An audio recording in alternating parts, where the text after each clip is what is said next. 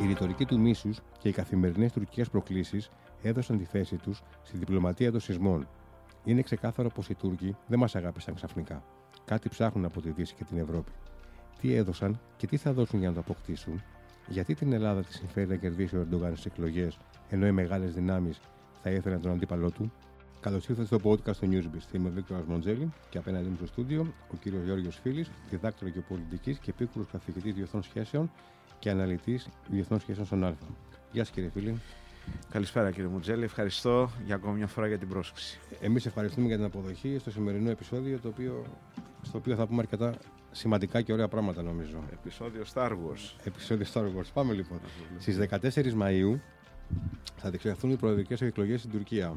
Βλέπετε να δημιουργείται κάποιο δυσάρεστο γεγονός που θα ταράξει την ηρεμία που υπάρχει το τελευταίο διάστημα; Νομίζω ότι η 14 Μαΐου είναι ένα, ένα ορόσημο και αν το βάλουμε μαζί και με την ελληνική πλευρά που έχουμε 14-21 μετά θα έχουμε το δεύτερο σίγουρα γύρο προφανώς γιατί πάνε η πιθανότητα είναι να έχουμε και δεύτερο γύρο στις εκλογές στην Τουρκία 28 και μετά θα δούμε με εμάς. Αυτή τη στιγμή έτσι όπως είναι η κατάσταση δεν θεωρώ ότι ούτε η μία πλευρά ούτε η άλλη πλευρά και ο δυτικός παράγοντας ακόμα θα ήθελε να δημιουργηθεί κάτι δυσάρεστο που θα χαλάσει και αυτό το κλίμα που έχουμε, εν πάση περιπτώσει, αυτή τη στιγμή. Άρα θα απαντήσω σύντομα ότι εάν δεν έχουμε κάποιο τραγικό περιστατικό να συμβεί, κάποιο ατύχημα, κάποια πρόκληση, αν και όπως καταλαβαίνετε και βλέπετε, μετά το σεισμό κοπήκαν με το μαχαίρι οι προσκλήσεις. Άρα αυτό δεν, δεν μπορεί να γίνει δυστύχημα στον αέρα. Το έχουμε πει και την προηγούμενη φορά. Ευτύχημα είναι που οι Τούρκοι θέλουν να δημιουργηθεί για να περάσουν την ατζέντα τους. Είναι απολύτως ελεγχόμενο αυτό. Άρα λοιπόν η Τουρκία από τη στιγμή που δεν έχει μειώσει, εν πάση περιπτώσει, την προκλητικότητά της, τουλάχιστον αυτό το χρονικό διάστημα, δεν νομίζω ότι θα, θα έχουμε κάτι. Αυτό επαναλαμβάνω Εκτός και αν συμβεί κάτι το συγκλονιστικό το οποίο θα έχει να κάνει ίσως και με μια πολιτική απόφαση της τουρκικής ηγεσίας αναφορικά με το εσωτερικό της αυτή τη στιγμή. Πιθανό για να θέλει να αλλάξει λίγο την ατζέντα είναι να ενισχυθεί ο Ερντογάν άμα, άμα χάνει ε, στις δημοσκοπήσεις. Αυτό εννοείται κατά ναι, τρόπο; Αυτό ο κύριος Ερντογάν είναι μάστορας στο να δημιουργεί κρίσεις ε, τις οποίες θα τις εκμεταλλεύεται προεκλογικά. Βέβαια, το να δημιουργήσεις μια κρίση με την Ελλάδα τη στιγμή που έχεις όλη αυτή τη διαδικασία με την Αθήνα έχει ξεκινήσει, φαντάζομαι θα μιλήσουμε για αυτά, και να, για να, να, να έχεις κάποιους εκλογικούς, να, να λάβεις εκλογικούς καρπούς, νομίζω ότι είναι πολύ δύσκολο. Ξέρετε ότι εγώ είμαι από τους ανθρώπους που είμαι πολύ δύσπιστος απέναντι στην τουρκική πολιτική. Θεωρώ ότι αυτή τη στιγμή και εκτιμώ ότι δεν θα γίνει κάτι τέτοιο. Αν ο κ. Ερντογάν θα θέλει να ε, δημιουργήσει εθνικιστικά αντανακλαστικά, να ξυπνήσει στους Τούρκους ψηφοφόρους, η πιθανότητα είναι να δημιουργήσει κάποιο ζήτημα με Κούρδους, να δημιουργηθεί κάτι στη Συρία, στο δηλαδή. εσωτερικό, να δημιουργηθεί κάτι στη Συρία και τους Κούρδους, αλλά με την Ελλάδα, να το πούμε πολύ απλά, δεν την παίρνει την Τουρκία. Μάλιστα, μάλιστα. Από τις καθημερινές προκλήσεις των Τούρκων και τη ρητορική μίσους που, που ζήσαμε και βιώσαμε ναι. τους προηγούμενους μήνες, τώρα βλέπουμε μια επίθεση φιλίας, έτσι δεν είναι; Και θα ήθελα ένα σχόλιο δικό σας για τις ευχές που έστειλαν Ερντογάν και Τσαβούσογλου την 25η Μαρτίου. Κοιτάξτε, συνήθως, συνήθως θα υπενθυμίσω ας πούμε ότι στο D-Day, κατά τη διάρκεια του D-Day, δηλαδή των ε, εορτασμών στην Ορμανδία για την, ε, για την απόβαση στην Ορμανδία, βλέπουμε και τη Γερμανίδα, βλέπαμε και τη Γερμανίδα καγκελάριο. Δηλαδή βλέπαμε λοιπόν τους Γερμανούς με τους συμμάχους και εμάς να ε, λαμβάνουμε μέρος σε κάποιες εορταστικές εκδηλώσεις. Αυτό λοιπόν διπλωματικός δεν είναι κάτι κακό ούτε είναι κάτι το ασυνήθιστο υπό αυτή την έννοια που είπαμε. Τώρα, στο ελληνοτουρκικό προφανώς είναι πολύ ασυνήθιστο, ειδικά εάν θεωρήσουμε, όχι αν θεωρήσουμε, αν καταλάβουμε ότι μιλάμε για ένα νεοθωμανό, μια νεοθωμανική ιδεολογία και η οποία στρέφω, η ελληνική επανάσταση στράφηκε άμεσα έτσι, κατά της συγκεκριμένης ε, του συγκεκριμένης αυτοκρατορίας, να το πούμε έτσι. Αυτό λοιπόν ενώ δεν είναι στα διπλωματικά ιωθώτα κάτι το οποίο είναι περίεργο, το έχουμε δει και σε άλλες περιπτώσεις, για την λειτουργικές σχέσεις είναι. Αυτό έχει να κάνει βέβαια με, την με το μεγάλο πρόβλημα από το οποίο αντιμετωπίζει αυτή τη στιγμή η Τουρκία. Κύριε Μοντζελή, ε, θα θέλουν οι φίλοι που μας ακούνε και οι φίλες να καταλάβουν, να, να, να, να σκεφτούν κάτι. Πριν μια εβδομάδα, δέκα μέρες, βγήκε οι πρώτες εκτιμήσεις για το συνολικό κόστος του πολέμου της Ουκρανίας για την Ουκρανία. Είναι πάνω από 400 δισεκατομμύρια. Θα πλησιάζει προφανώς το μισό τρεις and still counting που λένε στο χωριό μου, γιατί βέβαια ο πόλεμος θα συνεχιστεί. Η Τουρκία λοιπόν μέσα σε, με τους δύο σεισμούς που έγιναν 4 η ώρα τη νύχτα της κόστισε σε υλικές υποδομές και ζημιές περί τα 100 τόσα δισεκατομμύρια. Η, η Ουκρανία πρέπει να έχει χάσει πάνω από 200.000 ανθρώπους έτσι, αν και καταλαβαίνετε ότι τα νούμερα είναι σχετικά, αλλά οι εκτιμήσεις νομίζω ότι μια, ένας τέτοιος δίνουν αριθμός μια εικόνα. δίνουν μια, μια α, ακριβή εικόνα. Η Τουρκία επισήμως έχει χάσει 50.000 ανθρώπους για να μην πούμε παραπάνω. Άρα και σε ποσά και σε νεκρούς είναι περίπου το 1 τέταρτο Είναι το 1 σε ένα τέταρτο. πόλεμο 14 μηνών με, 4 δευτερο... Πολύ- με, με ένα λεπτό. Πολύ- με ένα λεπτό δουλειάς. σεισμό, ναι. Πολύ σωστά το λέτε. Αυτό προσπαθώ λοιπόν να πω ότι η Τουρκία έχει βιώσει μ- σαν να έχει χάσει πόλεμο ή εν πάση περιπτώσει, σαν να είναι πόλεμη κατάσταση. Άρα λοιπόν νομίζω ότι είναι κατανοητό σε μια τέτοια βιβλική καταστροφή με όλη τη σημασία της λέξης βιβλική, έτσι, γιατί είναι τα Αλήθεια. στοιχεία της φύσης στην πραγματικότητα ε, και οι κακοτεχνίες και όλες οι αβελτηρίες όπως βέβαια του τουρκικού κράτους ας πούμε έχουν φέρει σε, μεγάλο, ζη- σε μεγάλη αδυναμία την τουρκική ηγεσία.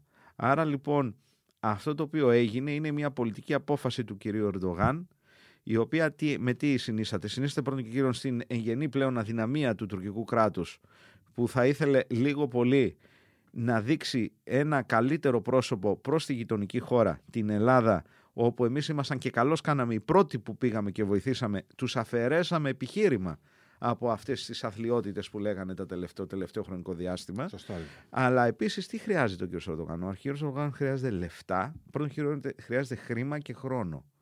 Χρήμα χρειάζεται από την Ευρωπαϊκή Ένωση και από τα δυτικά χρηματοπιστωτικά ιδρύματα, γιατί δεν πρόκειται να βρει από κάπου αλλού. Είδατε ότι η Σαουδική Αραβία έδωσε 5 δισεκατομμύρια και αυτό ήταν. Η Ευρωπαϊκή Ένωση, νομίζω, μάζεψαν κάποιο 1 δισεκατομμύριο. Ο άνθρωπος χρειάζεται πλέον το 50% του ΑΕΠ της Ελλάδος για να, κατα... να... για να γίνει κατανοητό. Δεύτερον, χρειάζεται να μην τον θεωρούν εχθρό οι, δυτ- οι δυτικοί, οι Αμερικανοί κτλ. Άρα πρέπει να δείξει ένα καλύτερο πρόσωπο. Και το τρίτο και το κυριότερο, γιατί αυτά είναι όπως καταλαβαίνετε τουλάχιστον μέχρι τις εκλογές. Διότι άμα περάσουν οι εκλογές, ίσως θα, δω- όχι ίσως, η εκτίμησή μου θα δούμε άλλον Ερντογάν. Διαφορετικό πράγμα. Διαφορετικό. Άρα- Το γνωστό. Άρα πιστεύετε ότι θα βγει ο Ερντογάν. Α, Εννοείται. Και έχουμε σχετική, θα το, θα το σχετική συζητήσουμε ερώτηση. αυτό. Ε, το κυριότερο όμως κύριε Μουτζέλη είναι το εξής κατά την άποψή μου. Για να συνεχίσει η Τουρκία να είναι προκλητική πρέπει να έχει την στρατιωτική ισχύ να το κάνει. Για να έχει τη στρατιωτική ισχύ που θα το κάνει πρέπει να έχει αεροπορία. Για να έχει αεροπορία πρέπει να πάρει τα F-16. Για να πάρει τα F-16 πρέπει να πείσει τον κύριο Μενέντες. Για να πείσει τον κύριο Μενέντες πρέπει να αλλάξεις τουλάχιστον στο, στο άμεσο μέλλον ή στο μεσοπρόθεσμο μέλλον τις ε, πολιτικές σου αναφορικά με μία σειρά πραγμάτων συμπεριλαμβανομένου και ως κορονίδα των ζητημάτων τα ελληνοτουρκικά. Άρα λοιπόν εκτιμώ ότι έριξε τα μούτρα του, να το πω έτσι με λαϊκό τρόπο, ο κύριος Ερντογάν για να μας στείλει το συγχαρητήριο μήνυμα, γιατί ήθελε να πάρει τα F-16 για να μας επισκεφτεί μετά μια νύχτα, γιατί τώρα το ξεχάσαμε το μια νύχτα, αλλά δεν πρέπει να ξεχνάμε, δεν πρέπει να ξεχνάμε, πρέπει να, να μην είμαστε ούτε αφελείς, να είμαι, ούτε καλοπροαίρετοι. Θα μου επιτρέψω να το πω, να μην είμαστε καλοπροαίρετοι, να είμαστε ρεαλιστές. Και ρεαλιστές σημαίνει ότι θα τους βοηθήσουμε ως ανθρώπους, θα πρωτοστατήσουμε κατά την άποψή μου να πάρουν ανθρωπιστική βοήθεια, αλλά να εξασφαλίσουμε ότι τα λεφτά θα πάνε εκεί που θα πρέπει να πάνε και δεν θα πάνε ούτε στο σύστημα Και να Ερντογάν στραφούν εναντίον μας. ή να στραφούν εναντίον μας. Ή β' τρόπο. Έτσι. Και θα πρέπει να συνεχίσουμε απερίσπαστοι, γιατί τώρα είναι μια χρυσή ευκαιρία που μας έδωσε ο Θεός, να εξισορροπήσουμε αυτή την ανισορροπία που είχε δημιουργηθεί στην ισχύ της Ελλάδος με την Τουρκία, ε, την εγγενή μάλλον η, η ανισορροπία δεν είναι τόσο στρατιωτική, είναι σε όλο το πλαίσιο. Θεώρησαν οι Τούρκοι ότι, ήταν, ότι έφτασε η ώρα να ξεκαθαρίσουν τους λογαριασμούς με τους Έλληνες. Λοιπόν, τους θύμισε αυτό που έγινε ότι είμαστε άνθρωποι πεπερασμένοι και όταν εμείς κάνουμε σχέδια ο Θεός γελάει Αλήθεια είναι αυτό. Και άρα μέσα σε αυτό το πλαίσιο είναι απολύτως κατανοητό αυτό που κάνει ο κ. Ερντογάν. Απλά εμείς δεν πρέπει να τσιμπήσουμε. Άρα η περιβόητη διπλωματία των σεισμών είναι κάτι το, το εφήμερο, μπορούμε να πούμε; Ε, αυτή τη στιγμή που είπατε διπλωματία των σεισμών, θυμόμαστε το 99, τι έγινε μετά το 99. Άρα... Και κάτι που, που, που στην ουσία το ενεργοποιεί περισσότερο η Τουρκία, έτσι δεν είναι; Φυσικά, φυσικά. Βρήκανε και το δικό μας το τραγικό το συμβάν με το τρένο, προσπάθησαν λίγο να το εξομοιώσουν.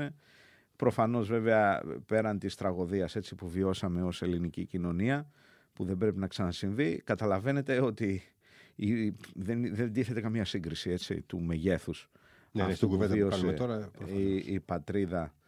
Είναι Α, δύσκολο να συγκριθεί, Έτσι, δηλαδή, ναι. Αλλά, άρα λοιπόν οι καλοθελητές από την Ελλάδα προσπαθούν να το εξισώσουν για να πάμε λοιπόν ξανά να αρχίσουμε την καρδάρα με το γάλα ενώ αυτή τη στιγμή έχουν μπει τα πράγματα σε μια σειρά για να μπορέσουμε να ε, εξισορροπήσουμε τις καταστάσεις και να εκμεταλλευτούμε τη γεωπολιτική σημασία της πατρίδος μας σε έναν κόσμο που γίνεται όλο και πιο επικίνδυνο, σε έναν κόσμο που καταλαβαίνει ότι η Ελλάδα και η Ρωσία και η Κίνα και η Αμερική καταλαβαίνει ότι η Ανατολική Μεσόγειος είναι μια, ένα μέρος, κομ- ένας χώρος γεωπολιτικός κομβικής σημασίας για το μέλλον.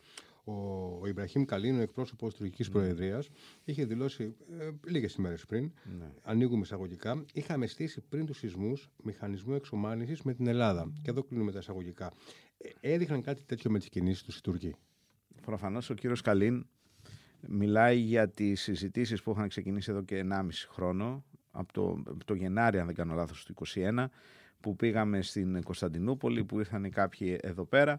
Και κάποιες συζητήσεις που γίνανε Ναι, στη α, Γερμανία. δηλαδή, ξέρετε, είναι όντως, επειδή είναι λίγο περίεργο, πώς θα το δικαιολογούσουν αυτή την κολοτούμπα, όπως λέμε στις διεθνείς σχέσεις πλέον, του κυρίου Ερντογάν, έστω και τη φαινομενική, αλλά κολοτούμπα. Σίγουρα, αν κρίνεις με το τι συνέβη, τι συνέβη στο άμεσο, στο άμεσο παρελθόν, τι έχει συμβεί, ε, κάπως πρέπει να το δικαιολογήσει. Οπότε λοιπόν αυτό βρήκε μ- μια δικαιολογία και λέει ότι ναι, αυτό ε, επί της ουσίας δεν ήταν οι σεισμοί, ίσως το επιτάχυναν, αυτό υπονοούσε, αλλά εμείς ήδη βρισκόμασταν σε μια ρότα εξομάλυνσης. Επιτρέψτε να σας πω κύριε Μουτζέλη, δεν θεωρώ ότι δεν υπάρχουν συζητήσεις μεταξύ Ελλάδας και Τουρκίας. Δεν το θεωρώ. Θεωρώ ότι υπάρχει και αυτές οι, εδώ τώρα οι πρέσπες του Αιγαίου και τα λοιπά, όλες αυτές οι, οι συζητήσεις, ε, ίσως να αποκρύπτουν και μία α, δόση μυστικής διπλωματίας. Άρα ο κύριος Καλίν από τη μία μπορούμε να πούμε ότι το χρησιμοποιεί, έπρεπε να δικαιολογήσει την κολοτούμπα, από την άλλη όμως ε, μπορεί να υπάρχει και κάποιο λάκκο η φάβα. Υ- έτσι. Υπήρχαν λέτε συζητήσεις και την περίοδο που ήταν ε, Ναι. προκλητικοί οι Τούρκοι Ναι, ναι, ναι, απέναντί μας ναι, με ναι, το θα ναι. έρθουμε νύχτα κτλ. Ναι, έτσι ναι, δεν ναι, είναι; ναι, ναι. Δηλαδή ε, έχουμε εδώ την εφαρμογή της ρίσης ότι γίνονται πράγματα που δεν λέγονται και λέγονται πράγματα που δεν γίνονται. Ακριβώς, Κάπως έτσι το- Ακριβώς, το ακριβώς. Αντιλαμβάνομαι. κρίνοντας κιόλας από αυτές τις δηλώσεις. Δείτε ας πούμε τον κύριο Φίλη τι δήλωσε τις προηγούμενες μέρες, του ΣΥΡΙΖΑ εννοώ. Δείτε το άρθρο του, του καθηγητή του Αλεβιζάτου, του κ. Αλεβιζάτου στην Καθημερινή. Δε- Αυτά δεν είναι τυχαία. Αυτά δεν είναι τυχαία. Εδώ είναι ζήτημα ότι πρέπει, πρέπει κάτι να, να γίνεται. Δηλαδή δείτε την συνέντευξη του κυρίου Καντρούγκαλου στην Αυγή πριν κάποιες εβδομάδες, οι οποίες είπε το εξής τρομακτικό. Τρομακτικό, θα εξηγήσω γιατί το εννοώ τρομακτικό. Λέει ότι ο ΣΥΡΙΖΑ λέει έχει ως θέση να δημιουργήσει, λέει, να γίνει μια διεθνή συ- συνδιάσκεψη για ε, τις θαλάσσιες ζώνες υφαλοκρηπίδα στην Ανατολική Μεσόγειο.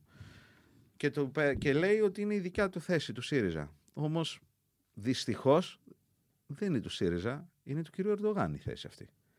Όποιος θυμάται το καλοκαίρι του 20 πώς έβγαινε και τι έλεγε, η κατάληξη όλης αυτής της ιστορίας είναι να κάνουμε μια διεθνή συνδιάσκεψη για να χωρίσουμε τη ζώνη στην Ανατολική Μεσόγειο. Και επειδή όπως καταλαβαίνετε κύριε Μοντζέλη δεν πρόκειται να χωριστούν οι ζώνες ούτε της Αιγύπτου ούτε της Ισραήλ, κανένας σοβαρό κράτος δεν θα πάει να, να του κόψουν μέλη, αυτό το οποίο εννοεί η Τουρκία είναι οι ζώνες της Κύπρου και της Ελλάδος. Λοιπόν, εάν κρίνω από αυτό το οποίο υπόθηκε επισήμως από τον ε, καθήλυνα αρμόδιο έτσι, εξωτερικών σχέσεων του ΣΥΡΙΖΑ. Βλέποντας την καθημερινή αυτό το οποίο είπε ο κύριος Αλιβιζάτος. Και μάλιστα ε, μιλώντας για μια κυβέρνηση ειδικού σκοπού επί της ουσίας μετά τις εκλογές, όπου θα μπορούσε να κάνει και αυτό. Άρα δηλαδή, τι μας λέει, θα βάλουμε κάποιον να την κάνει τη δουλειά για να μην Πώς να το πω τώρα; να μην πε- πάρει τη στάμπα το πολιτικό σύστημα το επίσημο. Οπότε μετά να έρθει το πολιτικό Τους σύστημα. περιγράφεται ως, λα, ως λαγούς. Ε, Ναι, ναι, ναι, ναι. ναι. Αυτή Εγώ, τη στιγμή νομίζω, έτσι δεν είναι. εγώ, εγώ νομίζω ότι κάτι, κάτι γίνεται. Εγώ νομίζω ότι κάτι γίνεται. Και η επόμενη ερώτηση, κύριε φίλε, είναι αν οι Τούρκοι επιδιώκουν να μας υπνοτήσουν σε διπλωματικό επίπεδο και ποια είναι η παγίδα, αν υπάρχει βέβαια, στη νέα τακτική που εφαρμόζουν. Ναι, αυτή είναι. Δεν είμαι αυτό που, Ακριβώς που, αυτό. Μας, ε, που μας είπατε Ακριβώς μόλις τώρα. αυτό. Δηλαδή, έχω την εντύπωση ότι κάποιοι στην πατρίδα μια αυτή την αδυναμία της Τουρκίας την εκλαμβάνουν ως ευκαιρία να επιλύσουμε με κάθε τρόπο ε, τις ανατολικές διαφορές. Και προσέξτε κύριε Μουζέλη, εδώ δεν είναι το... το, το δεν είναι, Είναι το... σημαντικό αυτό που λέτε και, και μπορώ να πω και κάπως βαρύ, έτσι δεν είναι; Γιατί, ε, λέω ότι κάποιοι θέλουν, να- και εγώ θέλω να επιληθούν τα ζητήματα μας. Το ερώτημα είναι Ποια, ποια ζητήματα ποια είναι θέλουμε τα ζητήματα που και θέλουμε ποια να- είναι η να ατζέντα και επιληθούν. ποιοι είναι οι όροι. Δεν είπα κάτι ότι δεν θέλω να επιληθούν. Εννοείται. Μμμ. Δεν είμαι χαζός. Μμμ. Αλλά αυτό το οποίο λέω είναι ότι σκεφτείτε να το δείτε ιστορικά. Κάθε φορά που η Ελλάδα βρίσκεται σε θέση ισχύως, από θέση ισχύως, ε, στην γεωπολιτική ισχύως στην ευρύτερη περιοχή, έχουμε τότε τις πιο έντονες προσπάθειες να επιληθούν τα πράγματα, ζητήματα με την Τουρκία. Αλλά Είμαστε Προ- ισχυροί και πιο διαλλακτικοί δηλαδή. Ίσως κάποιος μας πιέζει εκείνη τη στιγμή για να μην αλλάξει ισορροπία. Υπενθυμίζω, υπενθυμίζω και είναι το απόλυτο παράδειγμα κατά την άποψή μου. Σχέδιο Ανάν. Η Κύπρος είναι έτοιμη να μπει στην Ευρωπαϊκή Ένωση και φοβηθήκανε. Τι θα γίνει με την Κύπρο αν μπει στην Ευρωπαϊκή Ένωση; Θα αλλάξει ισορροπία υπέρ της- του ελληνισμού. Πάμε να κάνουμε αυτό το έκτρωμα για να βάλουμε με την Κύπρο στην Ευρωπαϊκή Ένωση αλλά να γίνει εχμάλωτη της Τουρκίας. Πείτε μου εσείς λοιπόν. Θυμάστε τι μας λέγανε; Μας λέγανε ότι θα αναδυθεί η Ατλαντίδα. Δηλαδή δεν θα μπει, δεν θα ψηφίσει το σχέδιο Ανάν, θα γίνει πόλεμος, δεν θα μπει η Κύπρος στην Ευρωπαϊκή Ένωση, θα μας κάνουν, θα μας δράνουν, θα μας δείξουν, θα μας δίνουν. Τι ακριβώς από όλα αυτά έγινε; Τίποτα. Η Κύπρος μπήκε στην Ευρωπαϊκή Ένωση με δόξη και τιμή με την υπογραφή εις τας Αθήνας στην, ε, στο Άντου Ατάλου.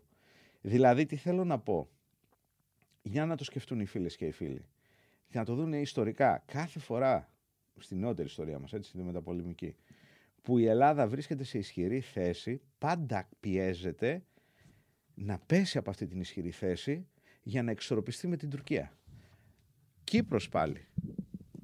Κύπρος πάλι. Μεραρχία στην Κύπρο. Μεραρχία. Μεραρχία στην Κύπρο. Γιατί τη βγάλαμε; Δηλαδή πήγε η μεραρχία, θα γινόταν, θα γινόταν η επέμβαση, η απόβαση και η εισβολή, των, αποβίβαση για την ακρίβεια και η ασβολ- η εισβολή των Τούρκων στην Κύπρο αν υπήρχε η μεραρχία μας; Όχι βέβαια. Κύπρος πάλι, σχέδιο Ανάν. Τι έγινε πάλι, πάλι προσπάθεια η Κύπρος να εχμαλωτιστεί. Σεισμούς τώρα. Η Τουρκία το καταλαβαίνουμε ότι χάνει την αεροπορία της. Κύριε Μοντζέλη, ακόμα και μόνο για αυτό το λόγο θα έπρεπε να κάνουμε καθυστέρηση. Θα διαλυθεί η τουρκική αεροπορία. Δεν υπάρχουν. Όλα είναι τρίχες κατσαρές που λένε θα πάρουμε Eurofighter, θα πάρουμε Ρώσικα. Δεν υπάρχει ούτε μία περίπτωση. Ούτε Eurofighter. Να... Αρχικώς μακάρι να πάρουν. Γιατί αυτά τα Eurofighter τα οποία είναι διαθέσιμα είναι οι πρώτες εκδόσεις οι οποίες είναι κατά πολύ υποδέστερες από οτιδήποτε έχουμε τώρα. Θα πάρουν Ρώσικα. Δεν υπάρχει ούτε μία περίπτωση. Για ποιο λόγο, διότι είναι άλλη φιλοσοφία, είναι άλλα μαχητικά, είναι άλλοι κινητήρες. Και να πάρουν θα πρέπει να δώσουν όλο τον αμυντικό τους προπολογισμό για να μάθουν ένα καινούργιο κύριο οπλικό σύστημα. Δεν υπάρχει ούτε μία περίπτωση. Άρα λοιπόν, εάν δεν περάσουν και δεν πάρουν τα F-16, θα πάψει να υπάρχει τουρκική πολεμική αεροπορία σε δύο χρόνια από τώρα.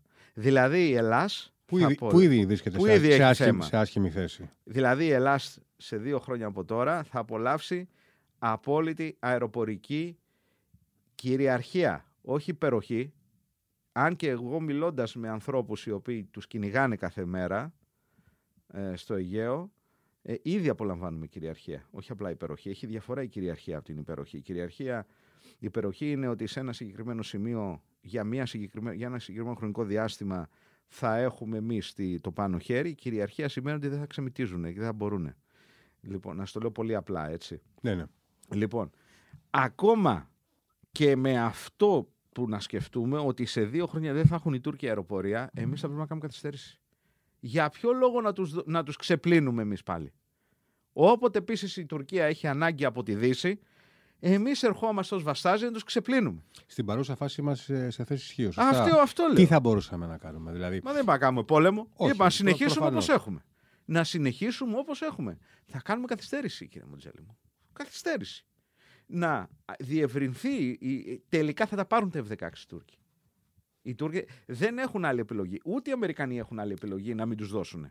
Να γίνει παράταση χρονοδιαγράμματος. Αλλά ναι, λέμε, ας να πούμε. το πάμε πιο μπροστά. Γιατί, Πιο γιατί μακριά, να μην ναι. είσαι. Γιατί να μην έχεις 5-10 χρόνια εσύ καιρό, γιατί ούτως ή αλλιώς είσαι που είσαι και καραγκιόζης ως Έλληνας. Δηλαδή θα πεις με το που θα έχουμε την ε, υπεροχή, θα πεις εντάξει τώρα είμαι οκ. Και θα ξαναπάρει ξανά αεροπλάνα το, χι- το 2040.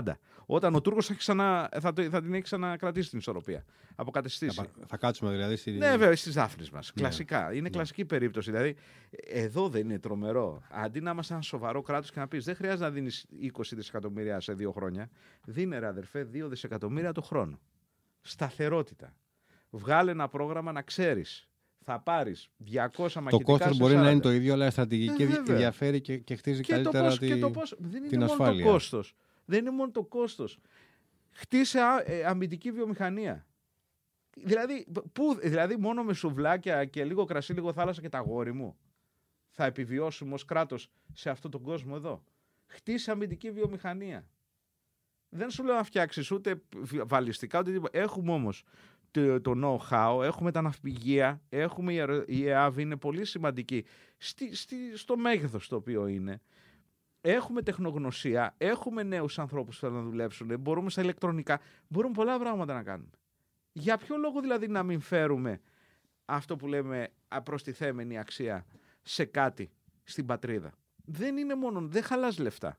Και εν πάση περιπτώσει σε κάθε περίπτωση η άμυνα, η ελευθερία μάλλον είναι πολύ ακριβός σπορ.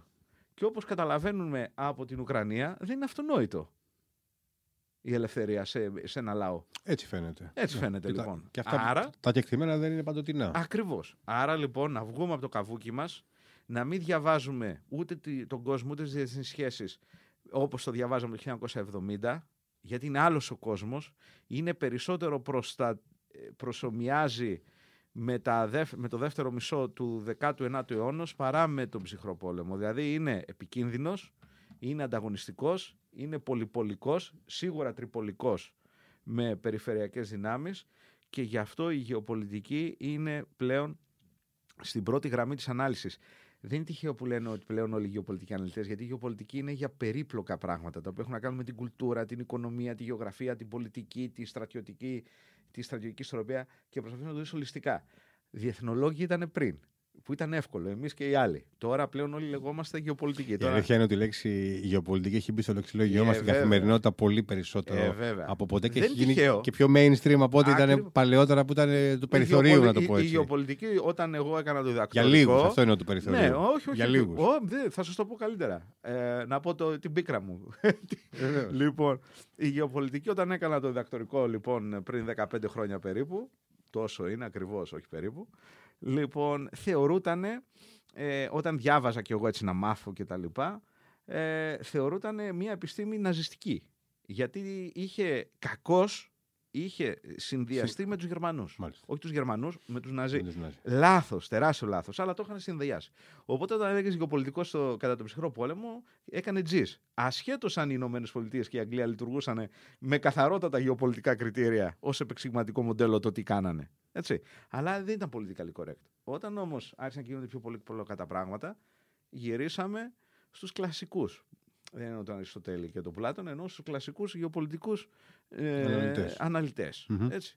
Άρα λοιπόν έτσι κάνουμε και λίγο θεωρία γεωπολιτικής, αλλά δηλαδή θέλω να πω είναι πολύ πολύπλοκος ο κόσμος και πρέπει και εμείς να γίνουμε πιο, να, αφε- όχι να γίνουμε έξυπνοι, είμαστε έξυπνοι, να αφαιρθούμε πιο έξυπνα όμως. Συμφωνώ, συμφωνώ. Ε, Κλείνοντας τα ελληνοτουρκικά, ήθελα να αναρωτήσω αν η αλλαγή στάσης της Τουρκίας προς την Ελλάδα έχει επηρεάσει και τις σχέσεις των Τούρκων προς την Κύπρο. Ε, είδαμε ότι υπήρχε ζήτημα να πάει η ΕΜΑΚ η Κυπριακή στην Τουρκία, έτσι. Σωστά. Υπήρχε ακόμα και, κοιτάξτε να δείτε, ε, δεν νομίζω ότι θα έχει πλέον, δεν νομίζω ότι θα επηρεαστεί ε, πάρα πολύ, ίσα ίσα η Προς το Τουρκία- καλύτερο εννοούμε. Ναι, κατάλαβα. Δεν εννοώ ότι θα επηρεαστεί θετικά. Ε, ε, ε, τους φε- φέρονται διαφορετικά. Δεν είναι τυχαίο ότι τους Έλληνες στην Κύπρο, τους Κυπρίους σου λένε room. Ενώ εμάς μας λένε Γιουνάν. Είναι διαφορετικό. Ε, Αυτή είναι room millet. Είναι δηλαδή η Ρωμιοί υπήκοοί μας, έτσι. Ε, στις Οθωμανικές Αυτοκρατορίες. Είναι διαφορετική με εμά. Λοιπόν, ε, δεν νομίζω ότι θα επηρεαστεί και ε, φυσικά ο νέος πρόεδρος ε, της Κύπρου, του οποίου του ευχόμαστε ολόψυχα καλή, να έχει καλή επιτυχία στο έργο του, ε, επειδή έχει εθνικά αντανακλαστικά, το γνωρίζω προσωπικά αυτό, ε, δεν, θα, δεν νομίζω ότι θα δώσει το περιθώριο στην Τουρκία να θεωρήσει την Κύπρο έναν εύκολο αντίπαλο ή, εν πάση περιπτώσει, του χεριού της. Μακάρι, μακάρι. Ε, βρισκόμαστε περίπου ένα μήνα πριν τις εθνικές εκλογές στην τουρκια όπου οι, οι Τούρκοι πολίτες καλούνται να επιλέξουν ανάμεσα στον ε, Ερντογάν και στον Κεμάλ Κιριτζάρογλου. Ναι. Αρχικά να μας πείτε ποια είναι η εκτίμησή σας, αν και το είπατε. Να αναλύσουμε μάλλον την εκτίμησή Ερντογάν σας δαγκωτό. για την εκλογική αναμέτρηση. Πρώτο και κύριος. Γιατί το λέτε; Θα σας πω. Ξεκίνησε με 60% κύριος Κελιτζάρογλου πριν κάνα μήνα. Είναι στο 50-50 τώρα. Έτσι, άμα δείτε τις δημοσκοπήσεις, εκεί είναι. Δεύτερον, ο κύριος Ερντογάν, ως πολύ γνώστης ε, και παλιά καραβάνα στο κουρμπέτι, τι έκανε ο άνθρωπος αυτός; Έχει, έχει φτιάξει μια ομάδα που αυτόν πρώην ημάμιδων που τους έχει κάνει δικαστι, δικαστικούς και είναι αυτοί που θα πάνε στις, στα εκλογικά τμήματα. Ένα-μηδέν. Ε, δεύτερον, η Ανωτάτη Εκλογική Επιτροπή είναι δική του και μάλιστα έχω όμα δείτε από πού είναι, είναι από την ευρύτερη περιοχή Ριζούντος και Τραπεζούντος ε, Ποντιάρες. 2-0. Το τρίτον είναι ότι εντάξει, δεν ξέρω πόσο μπορεί να γίνει νοθεία στην Κωνσταντινούπολη και στην Άγκυρα. Το σίγουρο όμως είναι ότι επειδή οι κάλπες μεταφέρονται από το στράτευμα στην Νοτιοανατολική Τουρκία. Μάλιστα καταλαβαίνετε ότι ε, η σεμνή τελετή θα λάβει τέλος, ε, εκτός, να σας το πω διαφορετικά για να είμαι σαφής, γιατί το κάνουμε και λίγο πλάκα, ε, φαίνεται σαν να κάνω πλάκα. Ο κ. Κελιτζάρογλου για να νικήσει πρέπει να έχει πάνω από 10% διαφορά, ώστε να μην μπορεί να γίνει η νοθεία, να είναι δύσκολο να γίνει η νοθεία στο επίπεδο το οποίο θέλει να κάνει ο κ. Ερντογάν. Αν η διαφορά, αν το πούμε ότι ο κ. Κελιτζάρογλου θα προηγηθεί. Αν η διαφορά είναι 2-3 πόντους, καταλαβαίνετε ότι το 52-48 γίνεται πάρα πολύ άνετα 48-52 ναι. και δεν πρόκειται να συμβεί κάτι άλλο. Τρί, τέταρτον, ο κύριος Ορτογάν δεν θα πήγαινε σε εκλογές 14 Μαΐου γιατί είχε τη δυνατότητα εκ του συντάγματος έτσι όπως το έχει φτιάξει να τις πάει πιο πέρα γιατί πήγε. Άρα λοιπόν έχει κάτι σίγουρο γιατί το να παίξει το κεφάλι του γιατί το κεφάλι του θα παίξει στις εκλογές αυτές δεν νομίζω ότι θα το ήθελε εάν ε, δεν ήταν σίγουρος στο τι ακριβώς θα γίνει. Άρα, εγώ νομίζω ότι πάλι εκτός συγκλονιστικού απρόπτου, εντάξει, για να είμαστε ξεκάθαροι, άνθρωποι είμαστε, ε, κρίνουμε με αυτά που βλέπουμε, έτσι. Ε, πέραν συγκλονιστικού. Όπως έχουν τα πράγματα έτσι, σήμερα. Όπως έχουν τα πράγματα σήμερα, νομίζω ότι με τον ένα ή τον άλλο τρόπο ο κύριος Ερντογάν θα είναι ο συνομιλητής μας και μετά την 28η Μαΐου. Ο κύριος Σιτζέ, να το πούμε και διαφορετικά, δεν είναι, είναι διασπασμένο το μέτωπο της αντιπολίτευσης επί του Δηλαδή η κυρία Ξενέρ, όπως βλέπετε, μπαινοβγαίνει. Υπάρχουν θέματα με την κυρία Ξενέρ. Είναι, σίγουρα υπάρχει διαπραγμάτευση μεταξύ Ερντογάν και Ξενέρ, όπως φάνηκε προσφάτως που πηγαίνω ήρθε μέσα ένα Σαββατοκύριακο. Ε, ο κύριος Σιτζέ, άμα τον θυμάστε, πάλι θα κόψει από τον κύριο Κελιτζάρογλου. Άρα λοιπόν υπάρχουν αυτά τα θέματα. Επίσης, ένα άλλο πολύ σημαντικό για τον κύριο Κελτζάρογλου, το οποίο θα πρέπει να το γνωρίζουμε, είναι ότι είναι αλεβίτης. Η έννοια του αλεβισμού, τον, οι αλεβίτες είναι βέβαια αρκετέ. Πιο κοσμική. Είναι, είναι πιο κοσμική. Πρώτον και κύριον, ε, υπάρχουν κάποιοι στην Τουρκία που δεν τους θεωρούν μουσουλμάνους Δεν μιλάμε δόγμα του Ισλάμ. Δεν τους θεωρούν μουσουλμάνους. Υπάρχουν κάποιοι αλεβίτε που δεν θεωρούν τον εαυτό τους μουσουλμάνου. Υπάρχουν βέβαια, επειδή δεν είναι σταθερή, δεν είναι πώς να πω, οργανωμένη θρησκεία με βιβλία κτλ. Τώρα προσπαθούν να το κάνουν. Υπάρχουν διάφορες τάσεις. Δηλαδή, έχεις από τους Αλεβίτες που όντως είναι μουσουλμάνοι, έως και Αλεβίτες οι οποίοι θεωρούν τον εαυτό τους μη μουσουλμάνου. Λοιπόν, αυτό θα το εκμεταλλεύεται ο κύριος Ερντογάν, γιατί το τουρκικό κράτος είναι σουνητικό. Άρα λοιπόν, το ότι θα ανέβει ένας Αλεβίτης είναι μεγάλο θέμα για τους Σουνίτες, ειδικά μετά από 20 χρόνια νεοθωμανικού πανισλαμισμού και όλης αυτής της προπαγάνδας του κ. Ερντογάν. Άρα λοιπόν μην το, δεν πρέπει να το, να το βάλουμε στην άκρη αυτό σε μια κοινωνία όπως είναι η τουρκική. Βέβαια. Έτσι. Οι Αλεβίτες είναι πάρα πολλοί, είναι τουλάχιστον 15 εκατομμύρια. Ε, δεν είναι λίγοι και είναι κοσμικοί ακριβώς. Δηλαδή οι Αλεβίτες είναι πολύ πιο άνετοι με τον Κεμάλ, με τον Κεμαλικούς, γιατί τους δώσανε κάποιο τύπου ελευθερία, ανεξιτρισκεία, όχι ανεξιτρισκεία, ελευθερία το Σουνιτικό Ισλάμ τους Αλεβίτες τους θεωρεί, τους θεωρεί ερετικούς. Άρα επουδενή δεν θα θέλανε να συνεχίσει αυτή η ιστορία. Υπενθυμίζω πριν 10 χρόνια στην, ε, νομίζω την τρίτη γέφυρα του Βοσπόρου, πήρε όνομα Σουλτάνου, ο οποίος κυνήγησε τους Αλεβίτες. Και είχε γίνει χαμός στην Τουρκία. Ήταν λίγο μετά που είχαν γίνει τα επεισόδια στο πάρκο Γκεζί. Ήταν εκεί στους δύο, τρεις, τέσσερις μήνες μετά. Λοιπόν, άρα οι Αλεβίτες έχουν υποστεί διώξεις, μαζικές δολοφονίες στη Σεβάστια στο παρελθόν, έτσι. Ε, άρα ε, πρέπει να το λάβουμε και αυτό υπόψη μας για να δούμε το τι ακριβώς και πώς θα λειτουργήσει η κατάσταση μέσα στην Τουρκία. Η Ελλάδα τι θέλει κύριε φίλη, τον γνωστό Ερντογάν ή τον άγνωστο Κιλιτζάρογλου; Λοιπόν, θα το πούμε τώρα γιατί αυτή είναι έτσι μια ερώτηση την οποία όντως συζητάμε όλοι. Λοιπόν, θα το πω πολύ απλά. Με τον Ερντογάν θα μας κυνηγήσουν με χατζάρι, με τον Κιλιτζάρογλου θα μας κυνηγήσουν με πιστόλι. Είναι η διαφορά του Νεοθωμανού από τον Νεότουρκο. Είναι η διαφορά του Πανισλαμιστή με τον Κεμαλικό. Υπάρχει όμως μια διαφορά σημαντική. Εάν βγει ο Κιλιτζάρογλου με όλους τους συναυτό που έχει μέσα και τα ορφανά του Ερντογάν και τον, ε, έτσι, ε, όχι μόνο εθνικιστές, έχει Ισλαμοφασίστες μέσα. Λοιπόν, εάν βγει ο κύριος Κιλιτζάρογλου θα τους γλύφουν οι Δυτικοί. Εάν βγει ο κύριος Ερντογάν θα είναι πάρα πολύ δυσαρεστημένοι οι Δυτικοί. Αυτή είναι η μόνη διαφορά. Άρα με βάση αυτή τη διαφορά, γιατί ο κύριος Κιλιτζάρογλου είναι πιο ακραίος από τον κύριο Ερντογάν, ξέρετε γιατί, γιατί είναι αλεβίτης και θα θέλει να αποδείξει ότι είναι πιο Τούρκος από τον Τούρκο. Αυτό. Είναι πιο επικίνδυνος ο κύριος Κιλιτζάρογλου. Άρα η Δύση θέλει, κατά τη γνώμη σας, Κιλιτζάρογλου. Κιλιτζάρογλου. Εμάς μας συμφέρει. Ε, οι Ρώσοι θέλουν Ερντογάν και εμείς θέλουμε Ερντογάν, όχι γιατί είναι καλύτερος, επαναλαμβάνω. Στον... Γιατί τον έχουμε διαβάσει και μπορεί να φτάσει ως εδώ; Όχι. Για ποιο λόγο; Γιατί η Δύση θα μας υποστηρίζει όσο είναι Ερντογάν.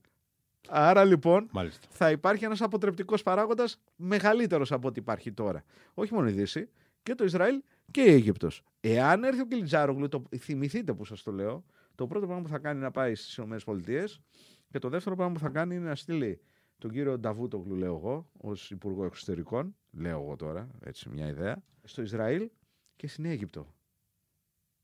Μας συμφέρει; Άρα λοιπόν μην ακούτε πάλι αυτές τις, ε, σε όλους αυτούς οι οποίοι λένε αυτοί δεν, που λένε για τον Κιλιτζάρογλου δεν είναι ορθό. Κατά την, είναι ξεκάθαρο στα μάτια μου τουλάχιστον ότι μας συμφέρει ο κύριος Ερντογάν. Και δίνω νομίζω ένα επιχείρημα το οποίο θα είναι πάρα πολύ δύσκολο να το αντιπαρέλθει. Και οι μαλιστές έχουν δημιουργήσει και θέματα. Δηλαδή οι κρίσει οι, οι, οι μεγαλύτερες είναι ε, με, με, την Ελλάδα. Είναι μα τρογόμαστε από το 23. Από το 23 τρογόμαστε με τον Κεμάλ και τους κεμαλιστές. Ο Ερντογάν όμως θα έχει στρώσει, έχει ανεβάσει τον πύχη εκεί που το, έχει, που το έχει ανεβάσει τώρα ώστε να στρώσει το έδαφος για την επερχόμενη λειτουργική κρίση. Μάλιστα. Όποτε γίνει αυτή που θα γίνει σύντομα κατά την άποψή μου. Είπατε αρκετά, από αρκετά πράγματα νωρίτερα, αλλά θέλω να, να σταθούμε λίγο σε αυτό. Η Φιλανδία έγινε και επίσημα το 31ο μέλος του ΝΑΤΟ τις προηγούμενες ημέρες και για να γίνει αυτό όλοι ξέρουμε ότι πρέπει να ξεπεραστεί το εμπόδιο της, ε, της Τουρκίας, η οποία τελικά Κύρωσε. Κολοτούμπα λέγεται αυτό. Την προσχώρηση. Ε, η ερώτηση ήταν τι ήταν αυτό που έκαψε το αρχικό βέτο των Τουρκών.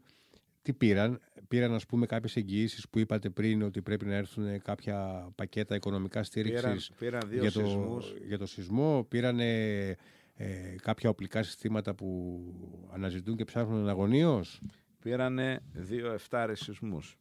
Αυτό πήρανε. Καταλάβανε ότι είναι σε θέση αδυναμίας και αυτό το οποίο θέλει να λάβει ο κύριος Ερντογάν δεν πήρε. Θέλει να λάβει είναι την ανοχή της δύσης και την οικονομική βοήθεια και τα F-16. Αυτά θέλει. Ανοχή για ποιο πράγμα; Ναι, να συνεχίσει να υπάρχει. Να πάρει και την οικονομική βοήθεια που θέλει. Άρα λοιπόν δεν έχει λάβει ακόμα είναι στο Δούνε. Το Λαβίν δεν το έχει πάρει ακόμα. Υποσχε... Βέβαια, υποσχέσεις υποσχετική ναι. ίσως. Ναι, ο, θέλει, θέλει να κάνει το καλό παιδί. Είναι αυτό που είπαμε και πιο, πιο πριν. Απλά να πούμε κάτι σημαντικό. Η Τουρκία τη Φιλανδία έχει αποφασίσει να τη, να τη, να τη βάλει στο ΝΑΤΟ. Δηλαδή να, να κυρώσει τη συμφωνία με τη Φιλανδία και πριν τους σεισμούς. Απλά ο κύριος Ερντογάν το κράταγε αυτό για μετά τις εκλογές για να διαπραγματευτεί και με αυτό και ύστερα να κάνει το σκληρό με τη Σουηδία. Τώρα όμως λόγω του, του σεισμού και της, της άμεσης ανάγκης για χώρο και χρόνο. Αναγκάστηκε, να, αναγκάστηκε να αλλάξει ναι. πολιτική και ρότα. Είναι τακτική κίνηση αυτό νωρίτερα. που έκανε. Είναι τακτική κίνηση. Αυτό, καταλάβατε. Οπότε πάλι όμως θα καταλήξουμε στο εμπόδιο της Σουηδίας. Τώρα εκεί άλλαξε η ισορροπία και θα τον πιέσουν οι Αμερικανοί και οι Δυτικοί για να μπει και η Σουηδία. Αυτό δεν πρόκειται που δεν είναι κατά την άποψή μου να το κάνει πριν τις εκλογές. Έτσι. Ε, δεν έχει μείνει και πολύ. Ναι, και πολύ δεν, μεγάλος χρόνος. ούτως ή αλλιώς, Έτσι κι κοιτάξτε να αλλιώς. δείτε, η Σουηδία ε, είναι, είναι de facto μέλος του ΝΑΤΟ. Είναι, θα δείτε άμα πάμε σε, στο ΝΑΤΟ, αν πάμε σε, στρα, σε στρατηγείο κτλ. Υπάρχουν Σουηδοί, δεν, δεν είναι δηλαδή θέμα. Είναι, είναι βέβαια όμως και το νομικό της υπόθεσης. Είναι αν καλύπτεσαι α, από τα διάφορα άρθρα του ΝΑΤΟ για συλλογική άμυνα κτλ. Καταλαβαίνετε, υπάρχουν βέβαια εγγύησει ασφαλείας για τις ε, σκανδιναβικές χώρες από ε, νατοικές χώρες, αλλά αλλιώς είναι να είσαι επίσημα μέλος του ΝΑΤΟ, αλλιώς είναι να μην είσαι. Πάντως αυτό, δηλαδή τη Φιλανδία η Τουρκία θα την έβαζε. Είναι δηλαδή αυτό που έδινε ο Ερντογάν για να του δώσουν τα υπόλοιπα. Απλά αναγκάστηκε να τη δώσει χωρίς να πάρει. Λόγω Μμμ. του σεισμού, γιατί ελπίζοντας να τον λυπηθούν για να πάρει. Πόσο πιέζεται η Ρωσία από την ένταξη της Σουηδίας, της Φιλανδίας, συγγνώμη; Πολύ. Δεν είναι 5,5 εκατομμύρια. Είναι 5,5 εκατομμύρια Σουηδία, είναι μισή Ελλάδα. Δεν είναι το πρόβλημα αυτό. Είναι η γεωγραφική θέση; Είναι πρώτον, γεωγραφία. Δηλαδή, τα σύνορα του ΝΑΤΟ με τη Ρωσία διπλασιάζονται. Είναι 1300 χιλιόμετρα έχουν περίπου. Άρα λοιπόν, πρώτον είναι αυτό. Δεύτερον, οι ένοπλες δυνάμεις της Φιλανδίας είναι μικρές, είναι περί τις 25.000 άντρες. Έχει όμως μια εκπαιδευμένη εφεδρεία 200 τόσων χιλιάδων ανθρώπων και παραπάνω εγώ θα έλεγα γιατί έχουν όλοι είναι, έχουν, εφαρμόζουν το σύστημα παλαϊκής άμυνας να το πω έτσι τα κτίρια τους είναι φτιαγμένα με ειδικές προδιαγραφές έχουν καταφύγια κτλ. Όλο τους το αμυντικό δόγμα είναι η αντιμετώπιση του ρωσικού, του σοβιετικού και μετά του ρωσικού κινδύνου για τους Φιλανδούς. Είναι εκπαιδευμένοι αν λοιπόν εμείς ως Ελλάδα δεν θέλουμε να ακολουθήσουμε το δόγμα του Ισραήλ, ας ακολουθήσουμε το δόγμα της Φιλανδίας ή της Ελβετίας πάνω σε θέματα ετοιμότητας. Είναι ετοιμοπόλεμοι. Έχουν τα οπλικά συστήματα, δεν έχουν επαναλαμβάνω πολλά, αλλά έχουν, δεν, δεν αφοπλίστηκαν όπως κάνανε οι Βέλγοι οι Ολλανδοί. Δηλαδή έχουν συστήματα για, πολεμική, για πολεμικές επιχειρήσεις υψηλής έντασης, δηλαδή βαριά, τεθωρακισμένα, άρματα μάχης κτλ. Έχουν μια ικανότατη α, αεροπορική δύναμη για τα μέτρα βέβαια δεν συζητώ της Ελλάδος, για τα μέτρα όμως της περιοχής στην οποία βρίσκονται. Άρα στρατιωτικός έχει πρόβλημα η Ρωσία. Γεωγραφικός τώρα να το πάμε. Η Αγία Πετρούπολη είναι στα 150 χιλιόμετρα από τα σύνορα πλέον. Δηλαδή είναι Αθήνα Λαμία, πιο κοντά είναι. Για σκεφτείτε το αυτό. Δεύτερον, με τον κόλπο της Φιλανδίας στη Φιλανδία να μπαίνει στη ΟΝΑΤΟ, ο κόλπος της Φιλανδίας από το βορρά, δηλαδή εκεί που βρίσκεται η Αγία Πετρούπολη και ο ναύσταθμος της Κροστάνδης, το ναύσταθμος της Ρωσίας, δεξιά και αριστερά είναι ΝΑΤΟ και είναι δίπλα τους. Άρα λοιπόν απομονώνεται εκδισμών η Αγία Πετρούπολη, οι ναυτικές τους δυνάμεις και απομονώνεται ακόμα περισσότερο και ο θύλακας του Καλίνιγκραντ λίγο πιο α, έξω να το πω έτσι, έτσι στα, στις Βαλτικές, δίπλα στις Βαλτικές. Και να το πάμε και στο επόμενο. Εάν και εφόσον μπουν πυραυλικά συστήματα αντιαεροπορικά, αντιβαλιστικά του ΝΑΤΟ και των Αμερικανών στη Φιλανδία, αυτό θα έχει τρομακτικό αντίκτυπο στη δυνατότητα πρώτου πλήγματος των Ρώσων σε βαλιστικούς πυράβλους από τις συγκεκριμένες περιοχές. Γιατί στην ευρύτερη περιοχή βορείως της Μόσχας, βορειοδυτικά και πάση πτώση στην ευρύτερη περιοχή εκεί, ε, υπάρχουν σιλό, υπάρχουν βαλιστικοί πυράβλοι των Ρώσων.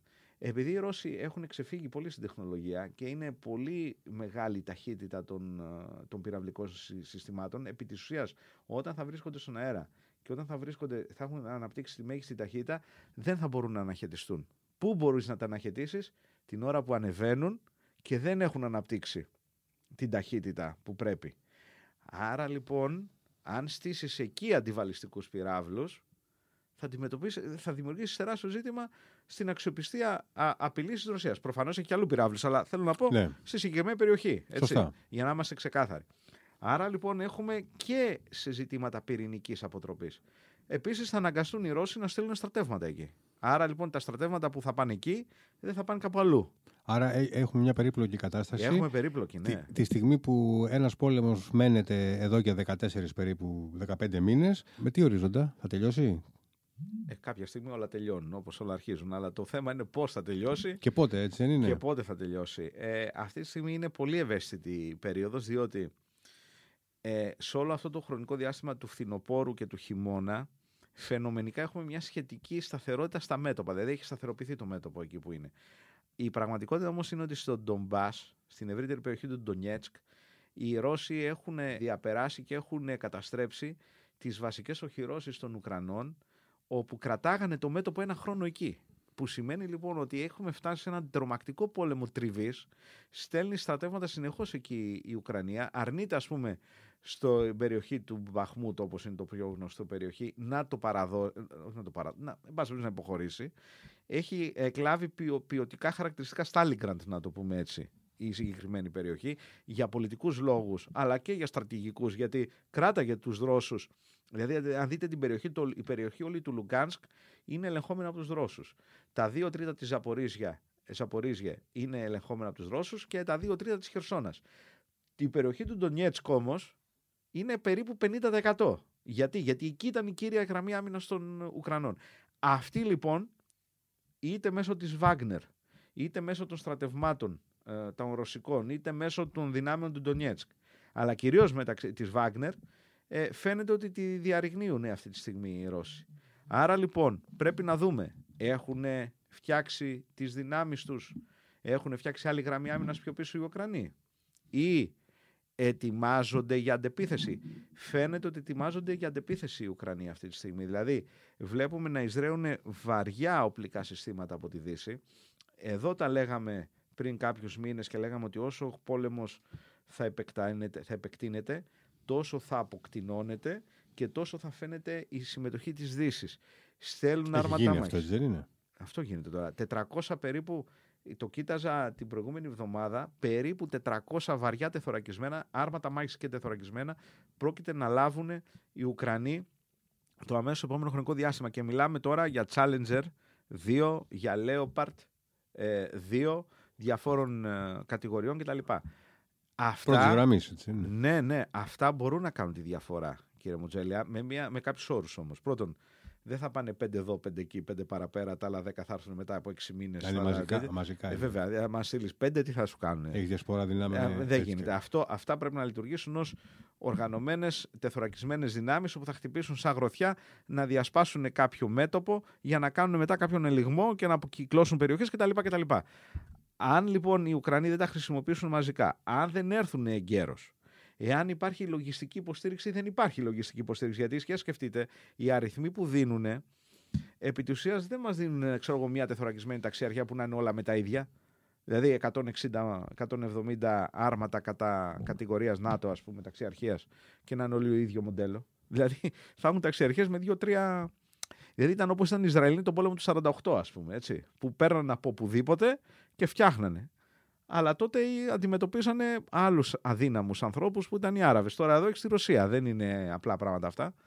Άρα λογικά θα γίνει επίθεση από τους Ουκρανούς και για έναν άλλο λόγο, για πολιτικό λόγο. Αν πέσει τον Μπαχμούτ, θα υπάρξει τεράστιο ζήτημα για τον κύριο Ζελένσκι. Θα υπάρξει και εσωτερικό και ήδη αν λάβετε υπόψη σας ότι η, Δύση και κάποιοι σοβαροί, ας πούμε, όπως το Rand Corporation που έχει βγάλει και τα λοιπά μελέτες που λένε παιδιά πρέπει να σταματήσει. Γιατί, γιατί θα πάμε σε πυρηνικό πόλεμο αν δεν σταματήσει. Αυτό. Ε, θα, δηλαδή, αν ο Ζελένσκι δεν καταφέρει να φέρει αποτελέσματα επί του πεδίου, γιατί ναι, μεν πολεμάνε οι Ουκρανοί, πολεμάνε οι Ουκρανοί, γενναία πολεμάνε οι Ουκρανοί, έχουν χάσει το 25% της χώρας τους όμως. Θα μου πείτε, μπορεί να χάνουν το 50%. Αν δεν χάσαν το 50%, έχουν χάσει το 25%. Αλλά επί του πεδίου, αυτή είναι η πραγματικότητα, ναι. όπως και να το πει κανείς. Οι Αμερικανοί δεν θέλουν, θεωρώ ότι θέλουν να. Οι σοβαροί Αμερικανοί, έτσι, οι στρατηγιστές, οι ρεαλιστές θέλουν να λήξει γιατί πήραν αυτό που θέλανε. Τι πήρανε, απομακρύναν την Ρωσία από τη Δύση, βάλαν τα δύο πόδια σαν παπούτσι στους Γερμανούς, τους κάνουν να πληρώνουν την παραγωγή τους πέντε φορές παραπάνω, άρα τους χάσανε το πλεονέκτημά τους και έχουν μαζέψει πλέον όλη τη Δύση να πάρει αμερικανικά όπλα και το ΝΑΤΟ πλέον έχει έχει πάψει ένα εγκεφαλικά νεκρό. Και είναι και επικίνδυνος όσο συνεχίζεται αυτός ο Ακριβώς. Άρα δεν ξέρουμε μπορεί να στρατηγικός, στρατηγικός, στρατηγικός, αυτό που ήταν να καταφέρουν οι, οι Αμερικανοί τον καταφέρει. Ε, αυτό προσπαθώ να πω. Ουσιαστικά ε, νομίζω όλες οι, οι μεγάλες δυνάμεις θα ήθελαν να τελειώσει ο πόλεμος, έτσι δεν είναι; Οι Κινέζοι λοιπόν είναι πολύ ενδιαφέρον. Ο ρόλος τους; Λοιπόν, οι Κινέζοι δεν είμαι σίγουρος ότι θα ήθελαν να τελειώσει ο πόλεμος, αλλά σίγουρα δεν θέλει να πάμε δεν θέλουν να πάμε σε, σε πιο δραματική κατάσταση. Δηλαδή να φύγει από την Ουκρανία ή να πάμε. Ένας και- ελεγχόμενος Ε, δηλαδή ναι. πόλεμος θα βόλευε τους Κινέζους. Ναι, γιατί, και να περάσουμε το πυρηνικό κατόφλι. Νομίζω ότι αυτό δεν. Ναι, για ποιο λόγο; Δεν, ενώ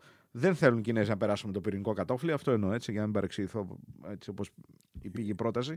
Λοιπόν, νομίζω ότι πρώτον και κύριον το ειρηνευτικό σύ- σύ- σ- σχέδιο που μας δίνει η Κίνα αυτή τη στιγμή είναι ένα πρώτο δείγμα της Κίνας ως παγκόσμιας υπερδύναμης. Δηλαδή δεν έχουμε πολλές φορές ε, παραδείγματα των Κινέζων να έχουν ασχοληθεί με άλλη ήπειρο σε τόσο υψηλά, ε, υψηλή σημασίας, έτσι, μεγάλη σημασίας θέμα και να προσπαθούν να γίνουν διάμεση οτιδήποτε. Βέβαια είναι ένα κείμενο αρχών, δεν είναι ένα κείμενο, άμα το δείτε, το οποίο θα σου λέει ένα, δύο, τρία, τέσσερα. Αλλά μέσα κείμενα αρχών πιέζουν και τη Ρωσία. Δηλαδή της λένε όχι πυρηνικά. Κρατάνε τα γκέμια κατά Κρατάνε τα κάποιο- γκέμια. Κατά κάποιο Άρα τρόπο. λοιπόν τι θέλουν οι, Ρο- οι Κινέζοι; Οι Κινέζοι αυτή τη στιγμή θέλουν να κατατριβεί η Ρωσία υπό την έννοια ότι όσο κατατρίβεται η Ρωσία τόσο περισσότερο έχει ανάγκη τους Κινέζους Τους έχει ανάγκη. και δεύτερον να κατατριβεί και η Δύση γιατί όλα αυτά τα προβλήματα που έχει τα εκμεταλλεύεται η, Ρο- η Κίνα αυτή τη στιγμή και βέβαια όπως καταλαβαίνετε αυτό είναι μια πολιτική μεγάλης δύναμης. Να σας πω, μιλάμε μια, για μια ξεκάθαρη στρατηγική, γιατί στην αρχή η Ναι. Κίνα, όπως θυμόμαστε όλοι, ήταν ε, ουδέτερη.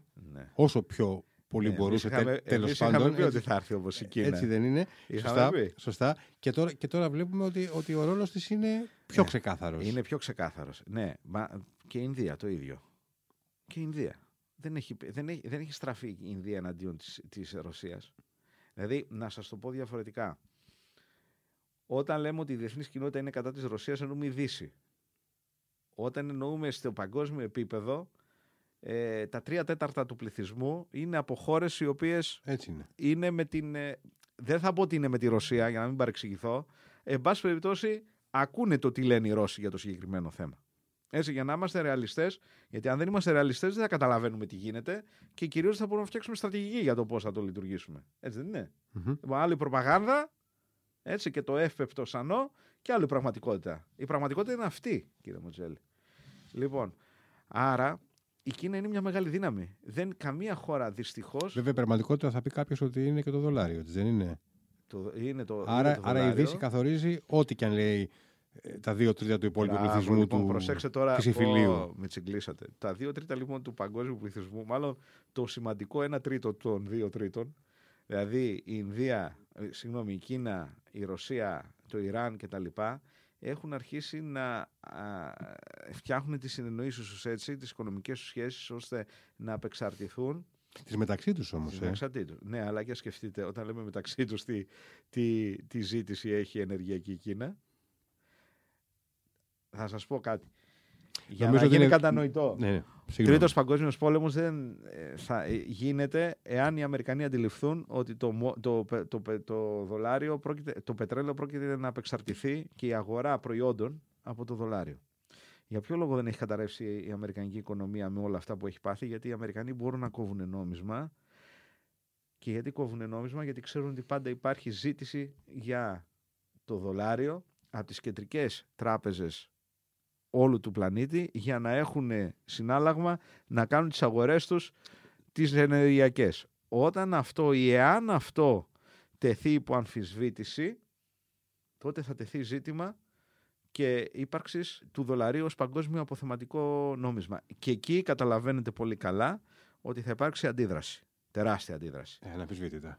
Άρα λοιπόν είμαστε σε μια, αυτή, μια ντεμή κατάσταση να το πω έτσι. Ε, Πιστεύετε δηλαδή ότι καλλιεργείται Ναι, ε, ναι. ένα τέτοιο Ναι, ναι, πα- ναι. παγκόσμιο Όχι στρατηγικό παγκόσμια, σχέδιο; Όχι παγκόσμιο. Όχι παγκόσμιο πόλεμο, ένα παγκόσμιο στρατηγικό σχέδιο ό- ώστε να. των να- να- δυνάμεων οι οποίες δεν, δεν αισθάνονται άνετα με, το, οι δυτικοί, με τους δυτικούς να είναι στην κορονίδα της τροφικής αλυσίδας του πλανήτη μας. Ναι. Ε, Είναι πολύ απλό. Και των Αγγλοσαξώνων ειδικά. Βέβαια, Να είναι αυτό, στην κορυφή της, της κορυφής. βέβαια, αυτό συμβαίνει δεκαετίες. Δεν είναι τωρινό, Ναι, έτσι. Δεν Προφανώς υπάρχει προσπάθεια. Α, το θέμα δεν λέω ότι, εγώ δεν λέω ότι θα πετύχει, εγώ λέω ότι υπάρχει προσπάθεια. Τώρα, το αν θα πετύχει ή δεν θα πετύχει εξαρτάται από τις, την πραγματικότητα που θα δημιουργηθεί, πώς θα λειτουργήσει ο ένας, πώς θα λειτουργήσει ο άλλος, ποιες θα είναι οι ισορροπίε κτλ. Προφανώς. Αλλά αυτό δεν, δεν εννοώ ότι θα γίνει, εννοώ ότι προσπαθούν κάποιοι να γίνει. Πάντως είναι, μιλάμε για μία, και να κλείσουμε με αυτό κύριε φίλοι, το, το ενδιαφέρον, το άκρος ενδιαφέρον σημερινό επεισόδιο. Ε, μιλάμε για μια παγκόσμια σκαγέρα με πολλαπλές κινήσεις, έτσι δεν είναι, από όλους Ναι. τους μεγάλους παίκτες Και τους περιφερειακούς και τους μικρούς. και όλοι τους τους κάνουν. περιφερειακούς. Εγώ λοιπόν, επειδή το λέτε έτσι, ακριβώς, γι' αυτό η γεωπολιτική ανάλυση, η μέσω της γεωπολιτικής, η, η ανάλυση των διεθνών σχέσεων παίρνουν μεγαλύτερο νόημα από το να το κοιτάς στεγνά με βάση ξέρω, εγώ, τι κάνει το έθνος κράτος μόνο του.